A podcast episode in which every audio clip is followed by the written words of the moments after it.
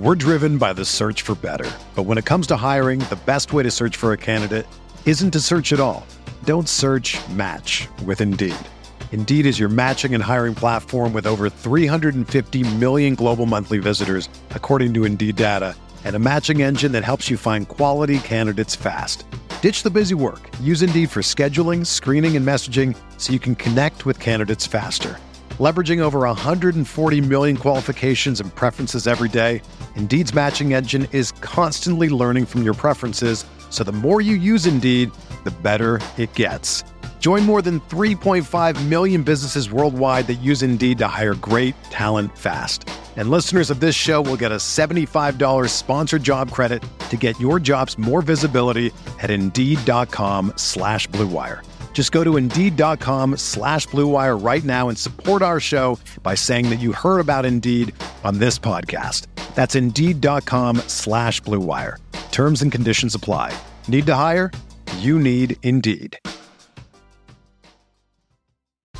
Whether you're a world class athlete or a podcaster like me, we all understand the importance of mental and physical well being and proper recovery for top notch performance. That's why I'm excited that Unifyd Healing is sponsoring this podcast. Unifyd Healing is a new and super innovative global network of wellness centers powered by Energy Enhancement System, or EE System. If you haven't heard of the EE System, you'll want to listen up. This technology promotes wellness, deep relaxation, purification, and rejuvenation.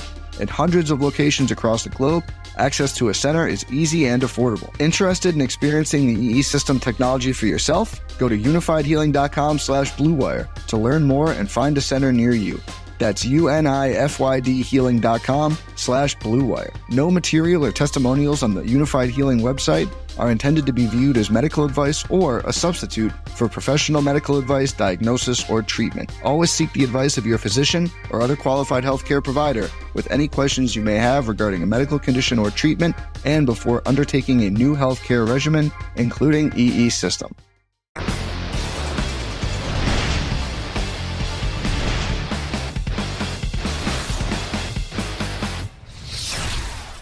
What is going on, RotoGrinders? Welcome back to the Best Ball Hot Take Show presented by Underdog Fantasy. I'm your home hosting, uh, joined today by the usual suspects. Batting first, leading off, it's a uh, ownership pro- projection extraordinaire, the uh, master. If you like anything we do here at RG, Gimino almost definitely has his hands in it behind the scenes, but also a very, very fine fantasy player in his own right. It's a uh, Christopher Gimino. What's going on, dude? About to head off to the great state of New Jersey and register for some fantastic best ball conference contests in underdog fantasy. I can't play here in Pennsylvania, Dean, but they let me register in New Jersey. I'm gonna I'm, I'm pulling the siege. I'm gonna go to the Chili's and I'm gonna register for some best ball. Do you have to go to Chili's? You can go to like a gas station, can't you, or like a rest area or something? You don't have to go to Chili's or get the Wi-Fi, I suppose. I'm going wherever I can get an underdog, Dean. Underdog fantasy is fantastic. uh, beer. Uh, Chris Prince, you guys know Chris Prince, Beer Makers fan from a lot of things here at the RotoGrinders uh, uh, on our YouTube link. By the way, feel free to like and subscribe. I do appreciate that. Of course, also, Beer is the former FanDuel Live final champion. Beer, how's, uh, how's things for you in your life? How are things in the best ball streets? Very good. I mean, I'm going to go to my bathroom and do a, a draft later and maybe sit at some, uh, I got softball later. I'm going to do a draft there. So, uh, and, and Gimino, if you're going to do it, do it big. You're going to do the siege. You got to go to Chili's. You, you got to do the whole, the whole shebang. So I'm good, Dino. How are you, my man? I'm doing well. This is sponsored by Underdog Fantasy, not Chili's for the record. Uh, just, but if you, what's your favorite Chili's app? You have a favorite chili, a go-to app there, uh, beer? Is it one kind of pop for you? I have not been to a Chili's, and I can't tell you the last time. So I, I don't even know what's on on the Chili's menu anymore. So I, I always was a fan of those. Uh, the, the I forget the chicken tender things they had, but uh, yeah, it, has been a long time since I've been to Chili's. So so maybe I'll. Uh, I don't want Gimino to sit by himself at a Chili's. Maybe I'll no. hit a Chili's and uh, we can jump in a draft. No, I have my first hot take of the show. I will never go to Chili's again, but I will register for Underdog Fantasy again. Tell me, okay, well, tell us about Underdog Fantasy. By the way, uh, last time I was at Chili's was uh, for the Dundies. It was a long time ago. I try to block it out, but uh, chips and salsa are like two bucks. That's that's what I recall. I think that's pretty fair, pretty reasonable. But uh, Underdog Fantasy Best Ball, Gimino, people are not aware, and I'm sure a lot of you guys have watched many of our shows. What we do here is we knock out five teams. We're going to talk about five teams. Did five teams last week, five teams the week previous. You can go ahead and find uh, you know, all that on the channel. And of course, things are fluid and all that. And we kind of meld into other teams as we're talking about the five main teams. They're the Chargers, the Jets, Jacksonville, the Raiders, Detroit. It's a hell of a five teams. What a great collection we're rolling out for you guys today. Gimino, uh, for the uninitiated, again, most people probably are aware, but what is best ball if they're not, uh, you know, they don't, I, I, I, don't, I play fantasy, I play DFS season long, but I don't know what best ball is. What is best ball? Sure. So you're going to draft a set group of players who you're not going to be able to make transactions against. No trades, no waiver wire pickups, no actions to do. Once the draft is done, you're done. So you want to draft a team of guys that are going to be firing at your available roster slots to try to make their way in based on the best possible scores of the week. You don't have to set your lineup. The software will automatically put in the best possible scoring combination of the players that you have. Of course, you've got things to contend with there. You know, guys getting hurt. You got to contend with guys who don't have necessarily wide ranges of outcomes, don't have quote unquote spike week potential. So you're ideally trying to make a roster of teams that reaches the top of your division. You're not interested in sort of median type of outcomes. Making the playoffs doesn't matter. You really want to get to the tippy top and try to construct your rosters to win after a 16 week season. Yeah, Ron Popeil style, uh, set it and forget it. Uh, best ball leagues on Underdog Fantasy, they have them from $3 to $100, including the signature Best Ball Mania tournament. You can turn $25 uh, into $200,000. It's a $1 million prize pool. Now, if $25 is too much for you, uh, no worries. Uh, there's a brand new tournament out there right now 100K as far as total prize pool, 20K to first. You can get that uh, for $5. So you can turn $5 into 20K, take that down. That's underdogfantasy.com. Uh, if you're on Team Android, if you're on Team iOS, doesn't matter either way. It works for iOS and for Android. Beer, uh, your thoughts, uh, if you want to kind of add to that, feel free. And we also want to just kind of jump back to the show last week and just kind of clean up what went, down with Washington. Uh, Guice is no longer on that team. We did not like him last week. Do we like anything else? Okay, now that he's gone, do we care about Washington's backfield or still it's just sort of a mess? So real quick on underdog, uh, the, the beauty of it's super easy to use. You know, it, it's from the the makers of draft. A lot of people were familiar with the draft apps. Uh, was was sad to see it go. I know there was a lot of uh, speculation on why it went away, why it was never brought back. Well, here we go. We, we get another shot with with underdog. So uh, you can knock a draft out in, in a matter of minutes. So uh, very quick, very easy to use, and great for people that are busy. You know, and they don't have time for waivers and trades and and all the other stuff that goes along with a league. So set it, forget it, swing for the fences is my my biggest piece of advice I can give you. You play it safe. That's no fun. Uh, we're not playing this game to play it safe. Hit some damn home runs uh, and swing big. So speaking of home runs, I think there's a shot here that that Antonio Gibson could be that swing for the fences. Now you, you may end up uh, strike one, strike two, strike three. You're on the bench, but uh, I think there is some upside here. The issues the, the first issue was, you know, a crowded running back room. Well, we've removed Darius Guice from that room. Uh, as far as Guice, none of us really liked him, uh, and it kind of sucks. It, it, it's just a name that you were hopeful other people would draft, and one of your guys would slide down the list. So we lose that. But uh, as far as Gibson goes, you know, it's really him and Adrian Peterson. I, I think uh, really in this in this backfield, and Adrian Peterson is that safe guy. Like, yeah, he's going to get work. He he might score six touchdowns, but Gibson's a guy that, that's electric. You get the ball in his hands, he can make things happen, but very limited sample there as well. So don't really know how this is going to play out. Don't really know if he can be that electric in the league, but we've talked about this team a lot and Terry McLaurin, really the only name that that that comes up and we get excited about. So there's room for somebody else to be a playmaker here. Maybe that's Antonio Gibson, maybe it's not, but that's a swing for the fences that I'm willing to make, especially uh, in some of these best ball manias, some of the bigger tournaments where you need those late round home runs. I think he's got to be a guy in that grouping for you. All right, Beer, open it up for us. Uh, first team on the docket here today, the LA Chargers. Uh, our pre show conversation was uh, Justin Herbert, Justin Abear, any relation to Bobby? We don't think so. Uh, of course, top draft pick there. Uh, but, you know, Tyrod Taylor, he's a DFS darling. He was a few years ago. Ty God, T Mobile, not really sure which nickname you prefer. They're both pretty fun. Uh, let's start the quarterback position. What are we doing? We're, are we assuming it's going to be Taylor's job, and then maybe at some point he kind of hands it over to Herbert? And how do we handle that in best ball? Yeah, as far as quarterbacks, it feels very much like the Cleveland situation where, where Tyrod's the guy. Uh, he may get four, five, six weeks, but eventually I think they turn this over to Justin. A Bear, Herbert, whatever the hell you want to call him. we know Herbert's the right way to say it, but we're going to go with A Bear just for the hell of it. But I, I, think they spent such a high pick on him that, that they're going to want to get him involved. Uh, this is a team that that really worries about the fans and what they're thinking, and it just feels like one of those organizations that's not very well run. So we know the fans are going to be clamoring for this guy. So uh, to me, it's only a matter of time uh, before it's Justin Bear behind center there for the Chargers. But all in all, a 10,000 foot view, I'm not very high on this team. And maybe that's why we've saved uh, these teams towards the end. You know, this is the, the outcast of the league offensively. I, I, don't know what makes me more nauseous. This list of teams are thinking about eating anything at Chili's. But uh, back to the Chargers. Really, Austin Ekeler is probably the guy that, that I'm most interested in. Now, it's it's going to be interesting to see where he lands, and he, you know, it depends on some people love him. Some people say it was a fluke last season. Who is the other running back going to be? Is it is it Justin Jackson? Is it Joshua Kelly? Uh, how many t- touches is Ekeler going to get per game? He's really the only guy that I, that I, can see repeating what he did last season or coming close to it, uh, even without Philip Rivers. You know, Tyrod's not a guy that's going to wing the ball uh, down the field. He's going to have his opportunities, you know, in the short passing game. So I like Ekeler. the pass catchers beyond that, I think, are overpriced right now. I think Keenan Allen's one of the most overpriced receivers uh, oh. out there right now, and and he's been solid. He's been fantastic, but I just can't see him getting anywhere near the targets that he's been getting over the last few seasons. Hunter Henry, the same thing. We know Philip Rivers loves to target the tight end. It was a big part of the offense.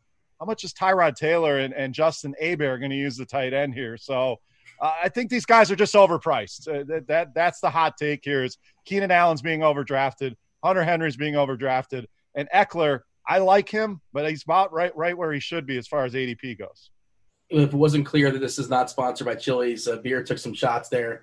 It's not sponsored by Chili's anymore, baby. Underdog is the clear sponsor here. I just wanted to make that clear. Just received a call in my ear. Uh, Gimino, uh, quarterback situation. Do we really care about this as far as the best ball? Do we see any upside, or you know, it's a last pick, I suppose. Dart. Any interest in these quarterbacks? And then, of course, well, I want to get to the the conversation as far as uh, Allen. Beer is not a fan, and he's always one of those kind of steady eddies. Austin Ekeler, if like his Twitter game or his Instagram game or his pictures have anything to say about it, he to be, used to be RB one, as far as I'm concerned. But I guess you don't get any fantasy points for that. Uh, Beer, you're you're formerly a part of Beer uh, Bill's Mafia, so I know you had to be a fan at some point, I suppose, of, of Ty God. But uh, what are we doing here at quarterback, and then spread it out as far as Ekeler? Is he kind of where he should be, around 13 when it comes to running backs? I think Ekeler is probably right. You know, he's right at cost right now. I think that if you can draft him in the second round, by all means, go ahead and do so. And it's, you know, again, half point PPR formats are fine. You'd rather have him in a in a full PPR format. I think that Austin Ekeler is going to have a tough time running the ball behind this offensive line in 2020. But as far as passing work is concerned, I've I've seen concerns that maybe that could trickle down without Philip Rivers as the quarterback. But I look at the deep ball rates of Philip Rivers and Tyrod Taylor from 2016, 2017, back in those years with Buffalo. It's, it's not not that far apart. So you know, I don't I don't know that we're going to be necessarily seeing a ton of, of difference in as far in you know the raw volume of passing targets. The Chargers know what they have with Ekeler. They're going to deploy him uh, with that in mind. They have a relatively easy schedule, fifth easiest based on Vegas implied totals uh, across the entire league. You look at the schedule, scroll through the first 12 weeks, and you can start to see four, five, six, seven wins. So I'm not necessarily concerned about them moving the ball, scoring offensively as much as I think some people are. I'm just sort of not taking a hot take approach with the Chargers. You know, Keenan Allen, I'll take him if he falls. I have him probably lower than you know than a lot of people do. I think I have him like wide receiver 24 or something like that. Like I don't I don't have an aggressive stance on Keenan Allen, but uh, you know I'm not necessarily will, willing to outright dismiss him. Now Hunter Henry, I will. I, I just think that I'm not looking to draft a tight end in the range of where Hunter Henry has been going in a lot of drafts. But you know, as I go through my m- most recent best ball drafts, he keeps falling down the list. I, I, think we'll talk about a tight end I want a lot more here later in this show, just at cost, and that's one of the reasons why I'm not really willing to draft a guy like Hunter Henry. I just want to, you know, if I'm not taking one of the top guys, I'm probably just going to wait, you know, into the double digit rounds, and he doesn't fit that build at all. Yeah, both of you guys not a big fan of Henry, and I'm seeing he's kind of sort of a no man's land where he's not in the top tiers, obviously. He's not like the the late round dart. He's kind of sort of in the middle. Uh, if I say a bunch of names, uh, any of these guys that you would take Henry over, they're kind of sort of in the same grouping. Uh, Evan Engram, Higbee, Gronk, Jared Cook, Noah Fant. I, I, that's where you're kind of okay. you know, the cooks, the fans of the world. Uh, you know, that's where I would think about pulling the trigger. But I'm with Gimino. It's kind of a, a dead zone here. If I don't go Kittle, Kelce, maybe even Andrews, if he falls far enough, the next group of five, six, seven guys, uh, I'm fine letting them pass, and then uh, getting into the, those tight ends like Gesicki, Dallas Goedert. I'll take Hayden Hurst over Hunter Henry. I don't know if that's a hot take anymore, but uh, I'll, I'll, go that far with Hunter Henry. I just I don't see the upside for him, and this this whole group of tight ends is kind of the same. You know, they have different levels of question marks. Engram, can he stay healthy? Gronk, we don't know what the hell he's going to be. Higbee, is it the guy we saw at the end of the year or the guy that couldn't beat out Gerald Everett? So uh, this hmm. whole group has a lot of question marks, uh, and Hunter Henry's included in that. Beard, where do you have Keenan Allen? Uh, do you have your rankings up in front of you? I know I it do. Uh, wide receiver twenty six. And Gimino, that's kind of sort of where you're at, more or less, like 25, 24? Yeah, I'm, I'm at 24 right now. Um, due for a rankings update here, but I still don't see him going too much farther down. I mean, you, you prefer a McLaurin, right? Last show, I know you're a big fan of his. Yeah, you take McLaurin over him. Yeah, basically most of the young ascending ex alpha guys: AJ Brown, Sutton, Chark, McLaurin, Metcalf. You know, Cal, even Calvin Ridley. I mean, you know, I'm ahead of those guys versus a guy like Keenan Allen right now. And I think, and again, I think it's just because I don't know if you know, while I still think he'll get plenty of targets in this offense, there's really not that many other places to go. I just don't think we're going to see the 10, 11, 12, 13 types of target games we were seeing with Philip Rivers. I don't think he's going to get force fed in the same exact way with Tyrod. Does anybody like anything better than the market on the Chargers? Mike Williams? Or it just seems like you guys are sort of like, nah, this is just this team. If it kind of sort of falls to me and it's slight value and then I need a, you know, and if I need a running back, I guess, you know, in the right spot, I'll take Ekeler, but you're not jumping, you're not pouncing for it. This is the this is the message I'm getting at least, Beer. Uh, Mike Williams, worth throwing him out there. Is he a you know, probably around 50 as far as far as the receivers. Is that good? Is that bad? Is that about right? Uh, I'm probably lower on him as well. It, it's just a team I'm not overly excited about. So I'm trying to find my Mike Williams rank here. I'm, I'm scrolling. I have him wide receiver 55. So okay. I, am nowhere near anything. And and Keenan Allen, if he falls far enough, I mean, it, and I have him as a early wide receiver three. I'm not going to get him as my wide receiver three, but if that were to happen, I, am okay with it. it. it. feels like more of a floor play. Never been a big touchdown maker. You got to think the targets drop in the offense. You know, Hunter Henry's going to get some targets. Ekeler's going to get targets. Williams. I mean, it's not like there's nobody else around where he's going to gobble up a million targets. So I, I, would rather shoot for upside with Will Fuller over Keenan Allen. So again, I, I don't know how hot of a take that is, but uh, that's kind of where I'm at with him right now. Yeah, I mean Justin Jackson in case something happens to Ekeler or whatever. I mean, it, it, you have anything for me, Gimino? I, I, I want to ask like the you know the guy you're most likely to draft in this team, the guy you're least likely to draft. I get the least likely, but is there anybody you're most likely to draft here? It's just probably nobody. Oh, it's it's Ekeler by quite a pretty good sizable margin here. Like I'm, I mean, I just drafted Ekeler. Like I'm definitely willing to take Ekeler if if he's available as the best available option towards the end of round number two. But you know, Mike Williams, no thanks. I, you know, I, am just looking like when is Mike Williams going to ascend to multi, you know, the number one possible option. I don't, I don't, I mean, I think he's just going to be his role the entire year, regardless, as long as he's healthy. So I think that you're looking at better options at his cost. He'd have to fall quite a bit before I'm looking to take him. Uh, Beer, same uh, same question. Basically, player most likely to draft, player least likely to draft. It sounds like it's Ekeler just by default, but he's still perfectly fine. You know, is, is that what I'm hearing? Yeah, Ekeler's not a guy I'm gonna gonna reach for and, and, grab in the early second round. If he's there, you know, late second at the two three turn, okay, I'm happy about it. If I miss out on him, oh well. Uh, least likely to draft the rest of this team. I mean, I, I, think you could take a shot if you have a strong stance on Justin Jackson or Joshua Kelly, what guy it's going to be. I think that could be a valuable role. I think it might be both guys uh, chipping in here, so they're they're just going to eat away at each other's values. So uh, outside of that, I don't want Allen, I don't want Williams, not high on Henry uh, those running backs super, super late. And uh, even that is a, is a pretty big dart throw.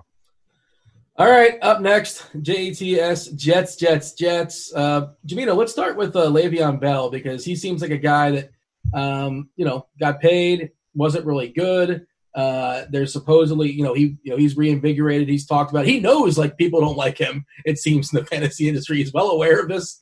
I saw him talking about it. Uh, is the hate too far around running back 20? Is there actual value in that?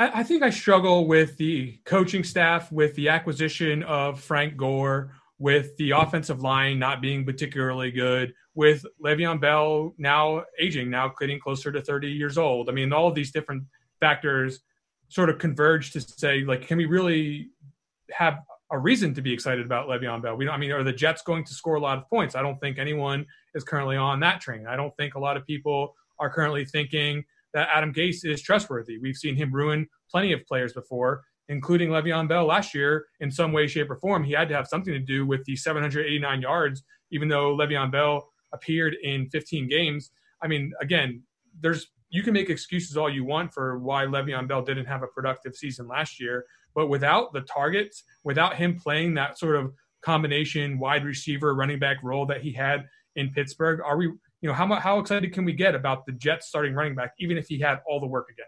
I don't particularly think Bell is a fantastic pick. I'm sort of lukewarm. I would only take him if he fell really far, and that's usually not going to happen. Gase also basically implied that like he didn't want Le'Veon Bell. Like that's not my guy. He's, he's here. I guess I'll you know I'll deal with it. Uh, was not terribly enthused about it. Uh, Beer, your thoughts on Bell around running back 20 ish, uh, 19, 20, 21, depending on where you're looking. Uh, is that about right? Do you see an upside where if everything falls his way, he could be a top eight running back, or uh, maybe go the other way where he can fall off the rails and be like, you know, just 40, 45, 50.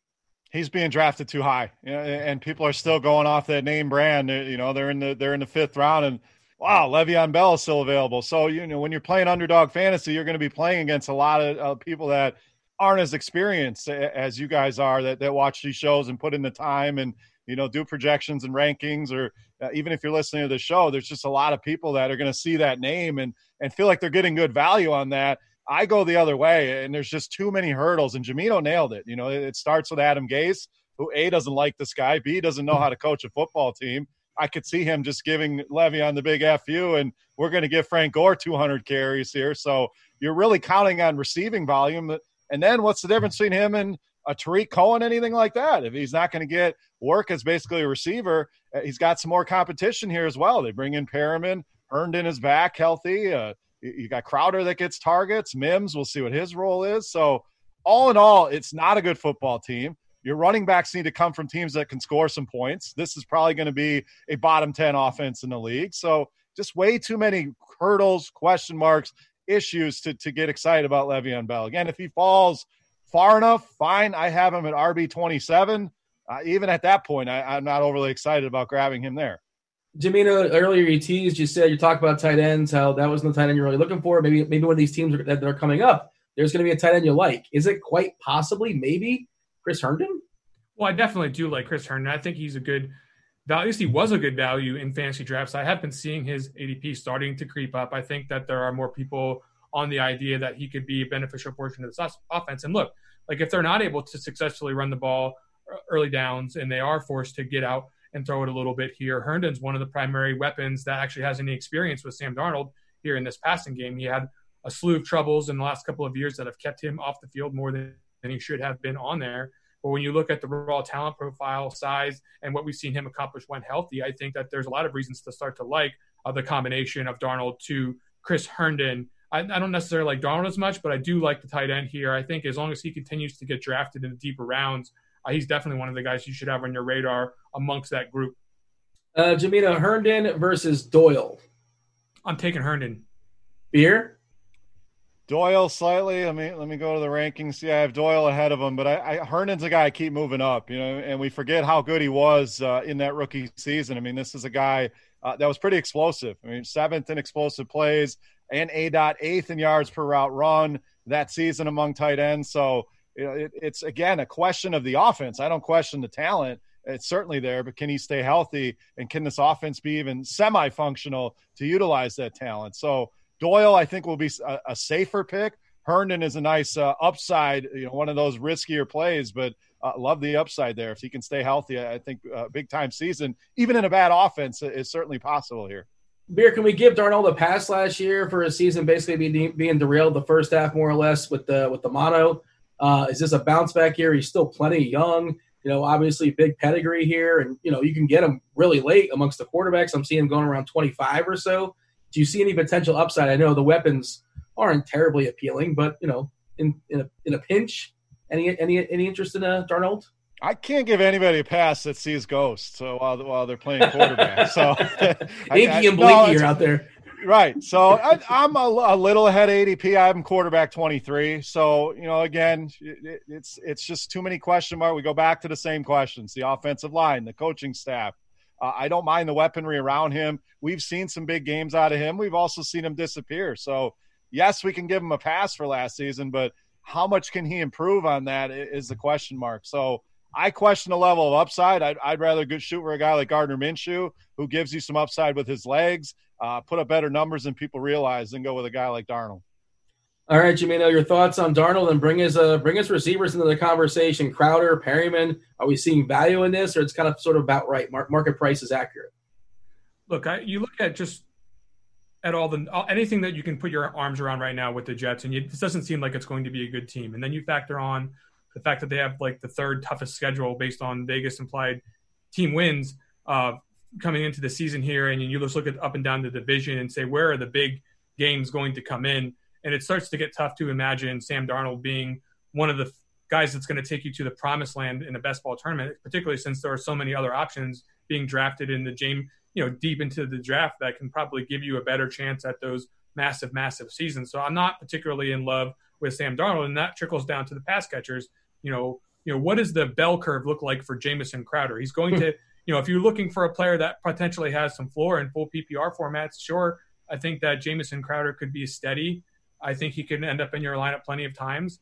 I think that he'll probably be busy this season, but I don't know that he's going to have like a monster season to the point where he's ever going to completely smash his ADP.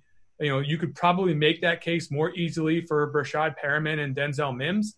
Uh, pair, neither one of these guys has a high ADP right now, which makes them you know appealing as late round dart throws in some stretch of the imagination. I, I would probably lean more towards Mims at this point because you can probably get him in like the 20th round or like one of the very last rounds, depending on where you're drafting.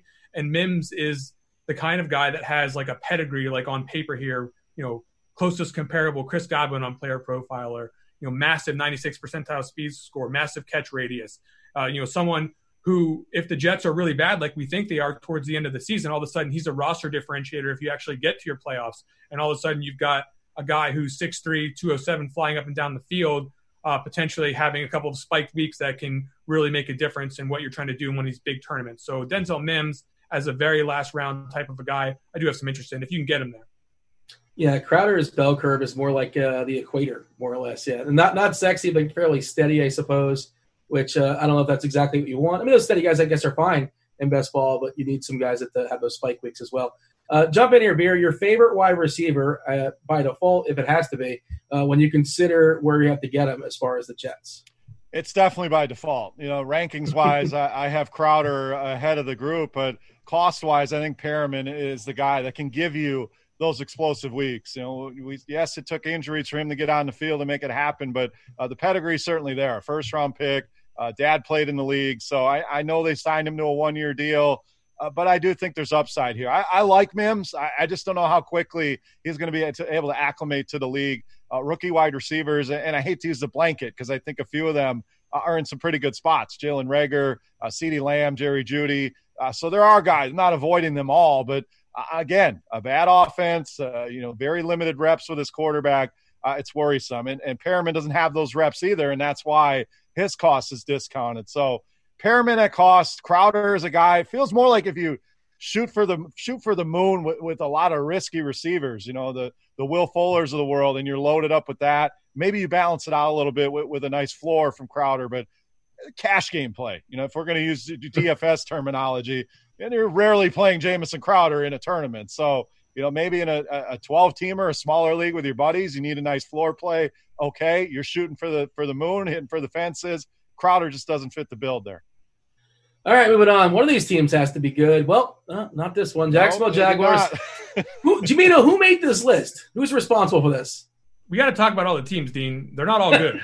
so we crammed them all in one episode. How about that? They're all in the association. Have to acknowledge their existence. Well, there is one player that people like on Jacksonville, Gimino. Uh, DJ Chark, going around, what I'm saying around wide receiver 20, give or take, depending on. I got to get a little more update on that. But uh, is that about right? You mentioned the ascending, you know, sexy receivers that are on the way up. Uh, DJ Chark, he fits the bill. Uh, your thoughts as far as DJ? Are you going to be uh, more so in depending on what it takes to get him, or is it about right? I mean, two seasons ago, hashtag team preseason, we were looking at DJ Chark and saying, oh, this guy's going to be a stud. He's going to absolutely get it done.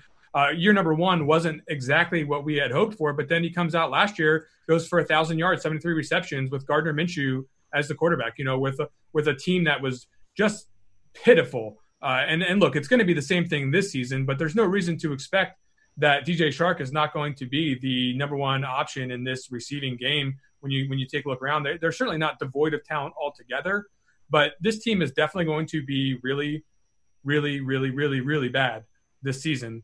And he's like the one bright spot that you can look to and say, well, you know, there's there's going to be the opportunity we want in fantasy football, so we have to look upon that favorably. I'm ranking him below some other guys, so I'm not going to get to a lot of Chark in my drafts. I don't think because there are just similar types of talents with similar opportunities that available at the same cost that are probably going to prevent me from having him. But I'm not necessarily opposed to drafting DJ Chark. I think I would just in general prefer to target good NFL teams when I'm drafting my fantasy football teams, and the Jaguars are not that. Beer, your thoughts on Chark?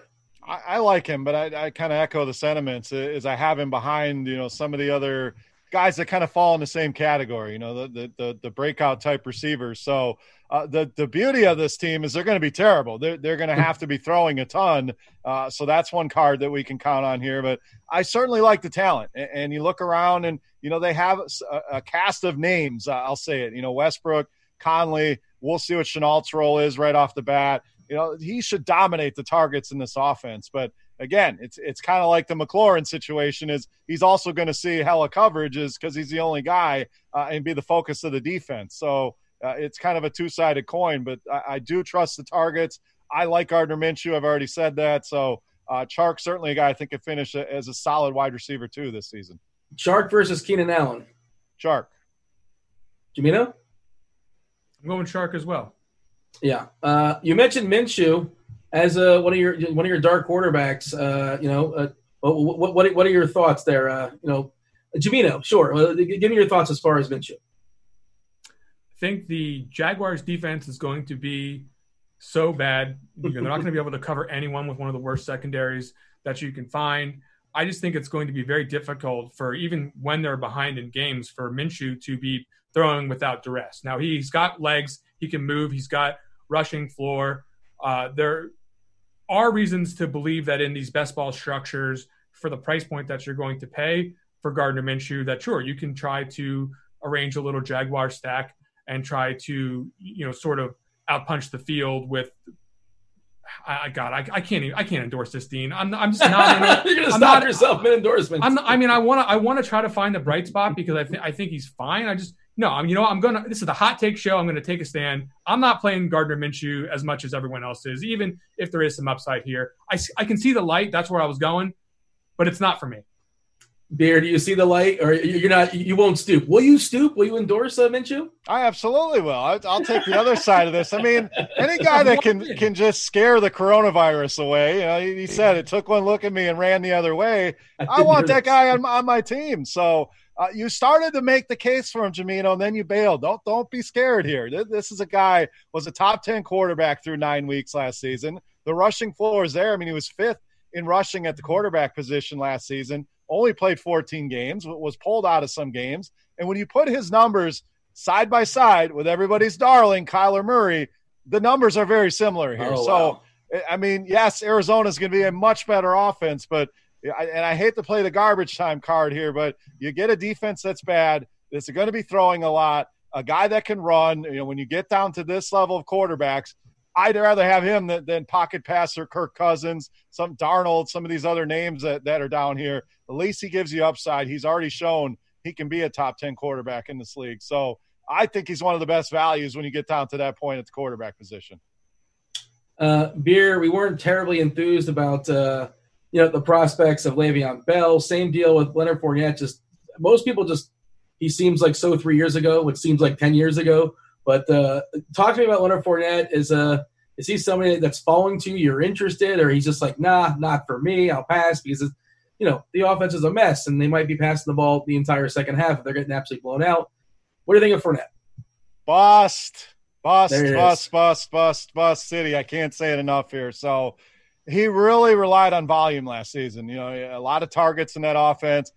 Chris Thompson's going to be involved. You know, very familiar with Gruden. I, I don't think they brought him in for no reason. So you take that volume away. We've already said this is a bad offense. So I know he's due to, for some positive regression in the touchdown department. And it should have scored more touchdowns with all the touches he had last season. But a bad offense, uh, the touches coming down, the targets and receptions coming down. Another guy, similar to Le'Veon Bell, where you see the name, you get excited about it. I don't want any Leonard Fournette this season. I, zero. I'm bust. I'm done with him. Do you like Thompson more than Armstead? Uh, I mean, I I want to see how this works out. Neither guy are guys I think you need to draft like an underdog format, uh, even when you get to the last round. Uh, not overly exciting. If Thompson is that that passing downs back, maybe there's some value there just with, with the with the garbage time and his team being so bad. But those guys are so far down the list. I, I'm not even thinking about them right now. Gimino, Fournette, thoughts? I don't like uh, running backs who are potentially going to get cut from their team, who play on offenses that don't score touchdowns, who have abnormal levels of targets in a season uh, last year that I don't think will necessarily be at quite the same level this season.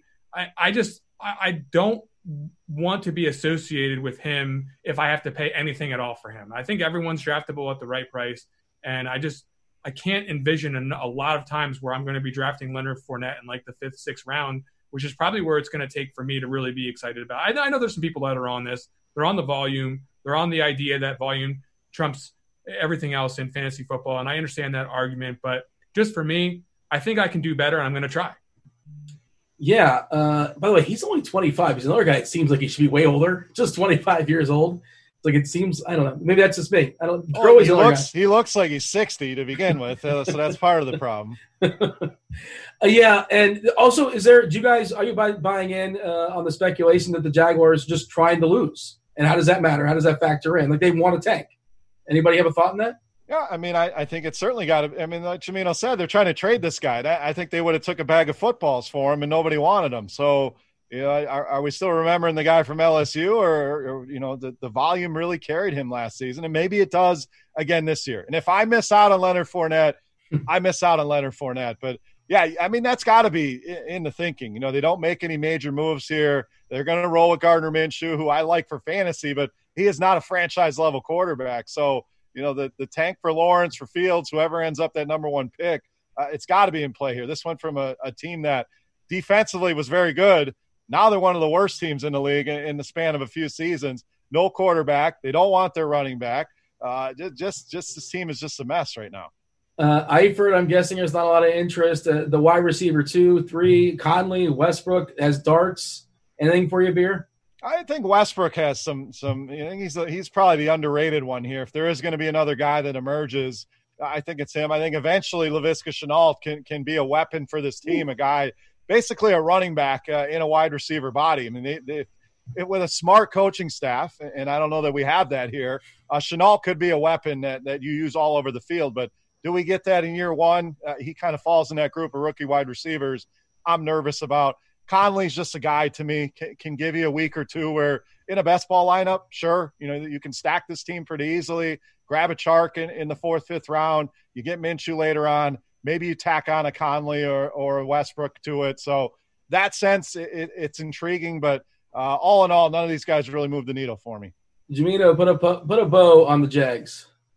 if there's any reason the Jaguars surprise us on offense, it will be because all of the guys that you just talked about end up rising above their expectations for the season. You mentioned Laviska Shenault coming in year one and doing damage. He's certainly got a profile of a player who could be productive in the league. I don't know if it's possible that we'll see that in year number one. But then the two tight ends, Tyler Eifert and Josh Oliver, uh, if you know if, if those guys come in and play really good football at that position, then all of a sudden your passing offense doesn't look as woeful as I think a lot of people are envisioning it to be. It's not just a one man show with DJ Chark. When you you mentioned Dede Westbrook and you mentioned uh, Laviska Shenault, then you've got two tight ends who can play, and then suddenly you know maybe Uncle Len you know, isn't the worst player in the league. You know, maybe maybe you know he's definitely not the worst running back in the league. So if Minshew can come to play, th- those guys would be the reason that this team exceeds expectation. I still wouldn't draft any of them in these best ball formats, but I can see, you know, that these are actually really,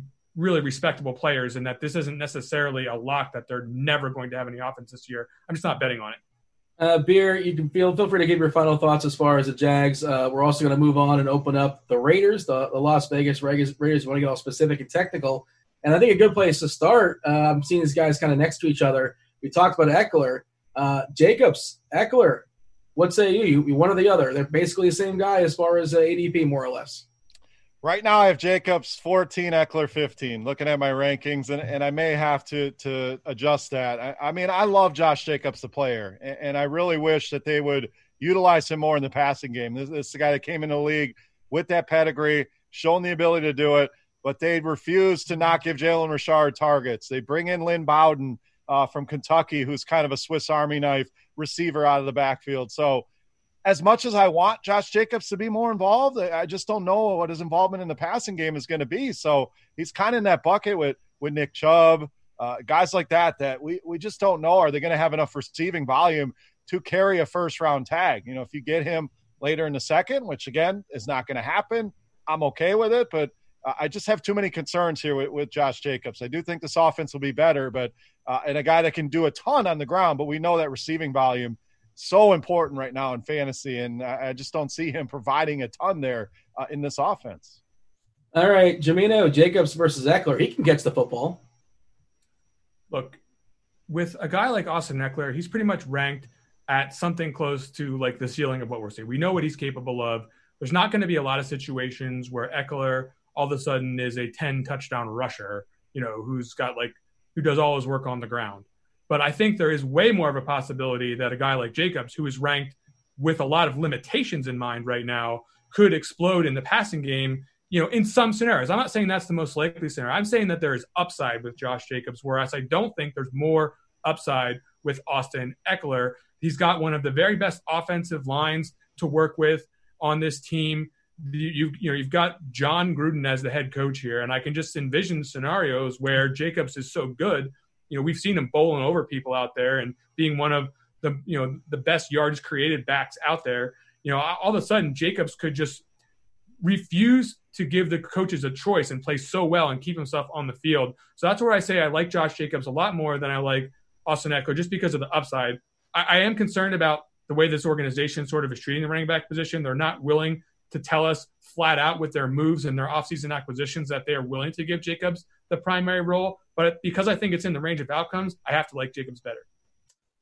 All right, let's talk about Darren Waller beer. Uh, looks like he's around uh, tight end five. It seems like he's like the back end of a tier that's basically him and Ertz, or it looks like they're around the same as far as ADP. Do you have a preference as far as Waller versus Ertz? Uh, right now, Ertz, but th- this is that that same group, and I have Darren Waller tight end five, so I'm right in line uh, with ADP. But uh, this is that group of guys that that if I missed out on those top guys, I, am not overly excited. I think the, the hate has gone a little far on Darren Waller. I certainly get the argument. Last year was pretty much the only show in town. Now they bring in all these guys, but are, are these guys going to dominate targets? You know, Derek Carr has a nice rapport uh, with Darren Waller, and he should have scored more touchdowns than he did with the volume he got. So, uh, positive touchdown regression coming. Yeah, maybe the targets dip down a little bit, but I think he can be better, more dynamic as well. I expect this offense uh, to be better. So, I don't hate Darren Waller. It's just a spot in the draft where I, am not going out of my way to, to, draft him, if that makes sense. But uh, the hate on him, I think, has gone way too far. Beer, uh, Derek Carr versus the aforementioned Minshew. Minshew. I mean, Whoa. he's got he's got the upside with his legs, no doubt. I mean, I, I, yeah, I, I just Derek Carr to me is just a guy. I, I, I, don't see the upside here. And maybe again, if this offense is that much better, you know, and Ruggs comes in and provides a big play playmaker, and, and Waller does what he did last season, and Jacobs is what he is. Maybe there's more upside in Derek Carr, but uh, give me the guy that can run uh, in, in a yes, an offense that's not going to be great, but playing from behind. Then a, a, pocket passer in Derek Carr that, that's never really put outrageous numbers on the board. I, it just just a guy to me. Gimino, you almost drew up your mouth when you were kind of sort of somewhat endorsing Minshew, and you stopped yourself. Can you can you possibly endorse Carr? Now you don't want Carr because uh, you know, he's not the best quarterback. We live in the world of a draft. You can't just have the best players. You got to goes in order, and you know, uh, you got to draft responsibly. And certain guys are going to be gone by the time uh, Derek Carr comes up. Maybe you don't have a quarterback, you didn't prioritize it. Uh, Derek Carr versus Minshew. I, pre- I presume you prefer Carr. That said, is Carr is there any upside there for him? I don't think so. I'm not interested in investing in the Raiders passing attack per se, as as which is really what you'd be doing if you were taking Derek Carr. I, I, just I don't think I have to do it. I think I can do better than both Minshew and Carr. So I'm not really looking to build a lot of teams with either one of these guys. I think the take that I really want to make sure that I crowbar in here is that I would rather lose at Underdog Fantasy in 2020 than draft Darren Waller. I, I believe very strongly in this. I think that for look, I actually think Darren Waller was fantastic last year. I feel like that if the opportunity, if everything mirrored what we were, what we saw last year again this year, it would be difficult to make an argument for taking Darren Waller. But just the three factors at play here are number one, the production that we saw last year. Can it continue? Beer mentioned it. All the different guys that are coming in here. The situation is changing. We've got Henry Ruggs out there. We've got all kinds of other playmakers now in the mix uh, in the receiving game where they were they were running out Zay Jones last year. You know, th- this wasn't exactly a world beating team you know, Foster Moreau is going to be in year number two. They brought Jason Witten into the mix. Uh, there's a lot of cooks in this kitchen when it comes to distributing the offensive volume here. And I just don't think that you can reasonably give anywhere close to as much to what we saw last year to Waller, even though I think he'll be fine production wise. But that brings in point number two roster construction, where you have to take Darren Waller is just is not conducive to how I want to build a fantasy best ball roster. I'd rather take one of the bona fide studs like a Travis Kelce and then you know, and then try to build later in the draft with a second tight end that's a, that's really really cheap. Then take a mid round guy and, and stack on top of him another you know riskier tight end. You know, you probably need to probably take three if you take Darren Waller. I don't think that you can consider him so good that you can get away with two tight ends. So roster construction wise, I think it does you a disservice here. And I'm just not convinced that we'll see the exact same efficiency, even though he was one of the most efficient players, forget tight ends in the league last year. All right, let's bring in the receivers into the conversation. They're kind of mentioned there. I pull up the player, profiler uh, dot com as far as uh, Henry Ruggs. Uh, Marquise Goodwin is his closest comp. Uh, 40 yard dash, 100 is his 100 uh, percentile. He's, he's fast. Uh, his speed score is what uh, one 90th percentile, and his burst score is 97th. Oakland likes those fast receivers; they always have. Uh, how does that translate for you, Beer? Though uh, you don't get any fancy points just for being fast uh, running, you know, uh, what, what's that? God, what's the? I'm so out of football right now. I was trying to think of the route. What's the name of the route? We just go straight down the field. Fly route, Dean. There, thank you. Come on, Dino. We'll get you in the football have, mode. I have basketball and baseball on my brain and football as well too. I get a sport overload. Yeah, all right. Uh, talking about the receivers here, bring in the Gazelle as well. I think the days of the Gazelle are done. Unfortunately, it, it was fun for a while there, but uh, this is a pretty crowded room now. Or last year, he was really the only show in town, so uh, really tough to go there. I think the best thing about Henry Ruggs is his basketball highlight videos on YouTube. I mean, that that's something uh, to behold. How well does this translate uh, to the NFL? I have my question marks, and you know, he's he's being uh, pigeonholed as this guy that can only go deep. And I think there is more to his game, but does he step in right away and become an alpha when he couldn't do that at the University of Alabama? Uh, you have to question that. And, and, I know he was a high pick, but uh, I don't know that he's going to be a guy that I want on my teams. The guy I really like here, the other rookie they drafted is Bryan Edwards, who to me is very pro ready. I mean, this is a guy that uh, pretty much was on par or better than Deebo Samuel at, at their time in South Carolina. And uh, dealt with some injuries and, and, some bad bad quarterback play there towards the end. But I feel like this is a guy that can come in and provide right away. Now, does he give you a ceiling? No, I don't think anybody in this offense can really give you a ceiling outside of maybe Josh Jacobs. But uh, later on in the draft, down in the, the 17th, 18th round, I think he will have a role. The question is, is it from day one or does it take a while? And with COVID, we may not have a while. So those are the issues. But uh, all in all, in longer term down the line, stash that name away. If you start to hear good things about him, I'm a big fan of Bryan Edwards. Do you know your take as far as the receiving corps? Ruggs is my favorite of these guys. I understand where we're coming from here with Bryan Edwards, but I just I just feel like because of the draft capital invested, he's going to be on the field day one. They're talking about moving around the formation, getting him actively involved. Uh, I think that with the offensive line creating plenty of time uh, for Derek Carr, there will be both opportunities for him to work underneath in the short and intermediate area and get YAC. And there'll be also opportunities for him to take some deep shots with Ruggs and his speed. So I do think that if if we're talking about which guy do I prefer of this receiving corps, I, I think Ruggs has got the highest floor and the highest ceiling. Gimino, I know the answer to one of these questions. The player you're most likely to draft here, and the player you're least likely to draft in Oakland. I'm definitely least likely to draft Darren Waller. Yes. And I'm most likely to draft Josh Jacobs. Same question, Beer. Uh, I guess it's Jacobs begrudgingly. Uh, least likely to draft is Derek Carr. All right, let's move on to the best team amongst well, one of the best. Uh, Detroit Lions are up next. Uh, Stafford is recovering from COVID. You guys have an update on that? I believe uh, he was on the COVID list. We're going to work under the assumption that he's going to be fine, I suppose. Uh, any interest in Stafford is kind of a, what, what is it, 12, 13, 14? Is that where he's going? Uh, is that about right for you, Beer? Yeah, I mean, I, I like him better than ADP. This is a team that, that I do really like and, and very, very stackable team here with the Lions. So Stafford's test was a false positive. So, so we can put okay. that to bed. No worries there. He's fine. Uh, but the beauty of this offense is we know where the ball's going. We know it's Kenny Golladay.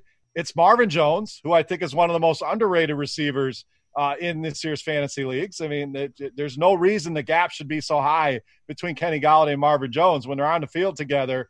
The numbers are very comparable. And so Marvin Jones vastly underrated here. But Stafford was putting up, he was on pace for 5,000 yards and 38 touchdowns last season. If you run the full season through, and I know it's something some people hate, but the numbers were there, ranked fourth in fantasy points per game in the games that he did play. So was very good with, with Darrell Bevell at the controls. And you know that was a concern going into the season, but uh, this is an offense I think can be much better than people realize. You bring in DeAndre Swift. You got a two-headed monster there with Kerryon Johnson, who I don't think is done either. Uh, I, I, like Stafford a ton. I, I, think he's one of the best in that range of quarterbacks. I think he has a lot of upside on that price tag. All right, Gimino, your thoughts as far as Stafford and bringing the yeah the difference between Golladay versus Marvin Jones, and you know when you consider where you have to take him, who are you more likely to draft? Golladay around eight or so. Marvin Jones, where's he going? Be around thirty? Uh, that sounds about right. And again, there, there's tremendous value on that. You know, and again, it's not an exciting name, Marvin Jones, but he, he might even be later than that. He, he might be in the 40s of ADP. All right. Uh, your thoughts here, Gimino? here's what you do if you find yourself in a relatively late round turn and you've only got one quarterback, or maybe you might not have any quarterbacks yet. You go ahead and you, if you can find both Marvin Jones and Matthew Stafford available on that turn, take them both. And then if you can get TJ Hockenson either the round before or the round after those guys, you make that three man stack and you make your best ball playoffs. I think that, you know, Beer said it best. The offense is going to be very consolidated. You know, we saw the end of last year, we didn't even have Stafford in play, and that was right of you know like Thanksgiving time when I think Hockenson got hurt. You know, we, we didn't really get to see the upside that this offense truly has with all three of those you know big bodied studs available uh, and, and, really you know ramped up. You know, Hockenson was rookie last year. I think when we come into year two, we can expect more from him. So that leads me to talking about Stafford. I think he's definitely one of the upside options you should be looking to target. I think there's some other guys that I'm I'm favoring just like ever so slightly more, but it's close. And I I think that I want to build plenty of teams with the Lions